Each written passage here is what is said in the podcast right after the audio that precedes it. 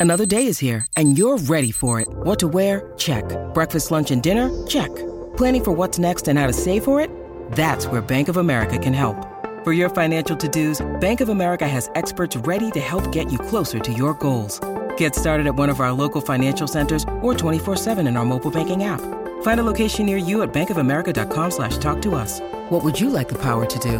Mobile banking requires downloading the app and is only available for select devices. Message and data rates may apply. Bank of America and a member FDIC. Welcome to the only daily podcast focusing on compliance news of the day. Each morning, start your day with a cup of coffee and Tom Fox, the voice of compliance, to hear about four of the top compliance, corruption, or leadership stories you will need to start your day. The Daily Compliance News is a production of the Compliance Podcast Network. First, a word from our sponsor.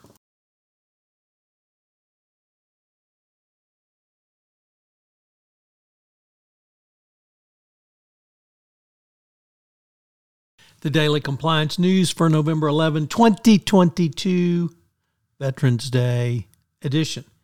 And we don't have a story about veterans or Veterans Day. I would just ask you to think about uh, veterans, what they mean to this country, why we are the land of the free because of the home of the brave.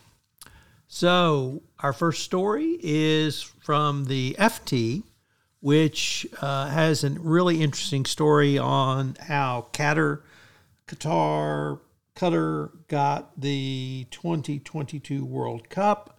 We have um, details, human rights violations, uh, bribery and corruption allegations, and how one of the world's smallest countries, but oil rich, was able to secure the world's biggest sporting event.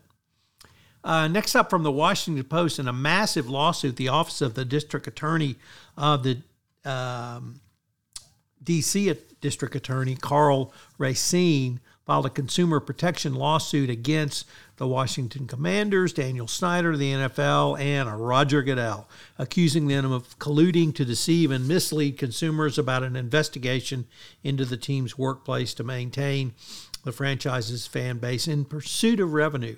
Well, of course they did, uh, because the report was so bad. Uh, whether that's actionable or not is a different question, but uh, if it forces the release of the report, that's probably a good uh, first step.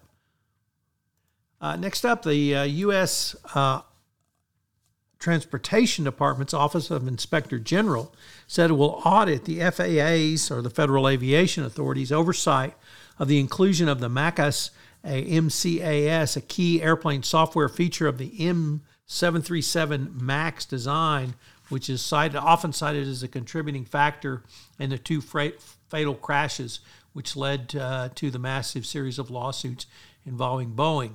Uh, the cultural corruption and fraud by Boeing is separate and apart from this. Nevertheless, the FAA oversight uh, review will be uh, certainly something that um, is needed, and hopefully, we will uh, get some more answers from this report. And our final story comes to us from the Columbus Dispatch. The uh, First Energy Corp defendants, in the form of two former or two, I guess, current Ohio Republicans, are going in trial in January for racketeering charges, and they want to keep the First Energy DPA out of evidence. Uh, there's 30 pages of admissions in there, and of course, it shows that they received uh, cash payments or other remuneration for services rendered. So, of course, they don't want that in. Good luck, guys.